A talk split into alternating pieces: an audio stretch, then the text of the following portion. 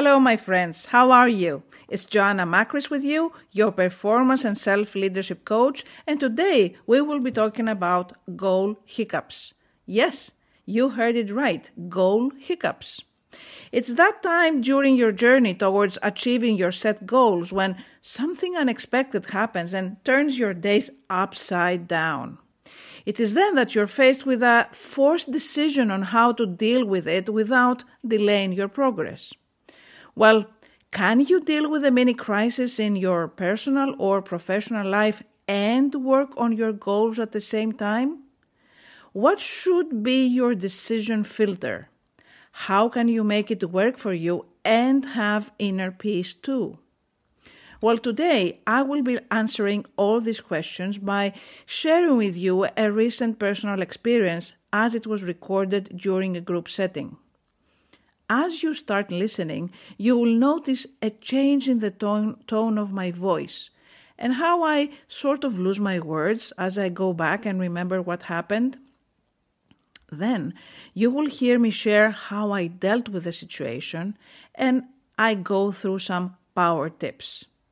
So enjoy, and I'll be back with you as soon as you listen long story short, we, we went to the hospital and he stayed there for the whole week. I wanted to be with him. So I, I stayed next by him for a whole week and we returned back home a couple of days ago. So I didn't do a single thing, just supported him and, and was that in hospital environment, which I totally hate. It's something I cannot stand from a child. So it's the worst thing. It's not only the fact that someone is sick, I cannot stand the environment of a hospital.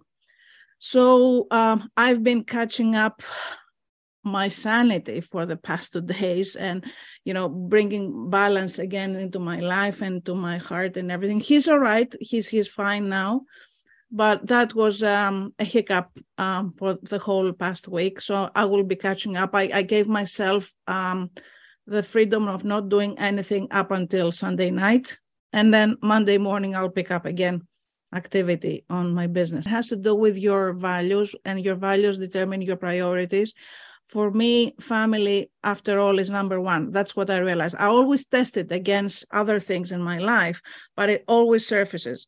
So, no matter what, like my husband was traveling, or uh, for the half of the period and the rest of the period he was here, he could do that as well. I mean, I could continue my business and he could replace me in the hospital, but I really wanted to do that. If I went against that, I would not um, honor my goals. Uh, and uh, uh I think that giving grace to yourself while you're going after your goals will make you perform even better. It's like exactly what we mentioned other times about posing. So posing or um, being emotionally collected with connected with what matters most to you will help all the other goals in the other areas of your life because they're sort of interconnected. So uh, I don't feel guilty anymore about that. I used to feel guilty, but now I know that it will actually power me um, to move even further with my other goals. It works the other way around. When um, you have to focus too much on your business, because this is where your focus and your obsession is, and your passion and all that stuff, you can perfectly live with uh, imperfect balance. Mm-hmm. So uh, it's it's dynamic. Like you can over focus for that, but not forever, but for a certain period that you determine, and that would not harm your family if it's still your priority.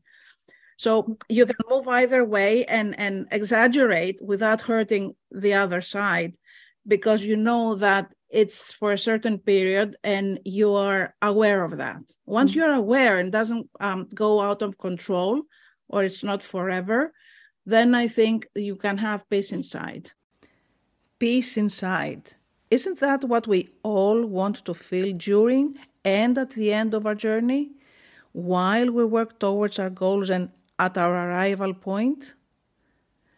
Well, I really hope what I share today with you will serve you well next time life happens on your way to achieving your goals and you wonder how to deal with it. Looking forward to listen to your stories, your wins, your lessons, and questions you may have.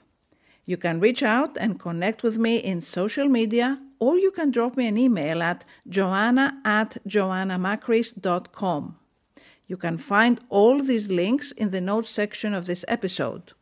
So go ahead and reach out, and I'll make sure I come back here with tips and tools backed by science which can support you on your way to performing at your best and getting what you want.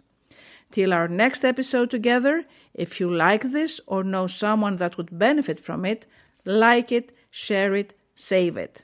Bye bye for now.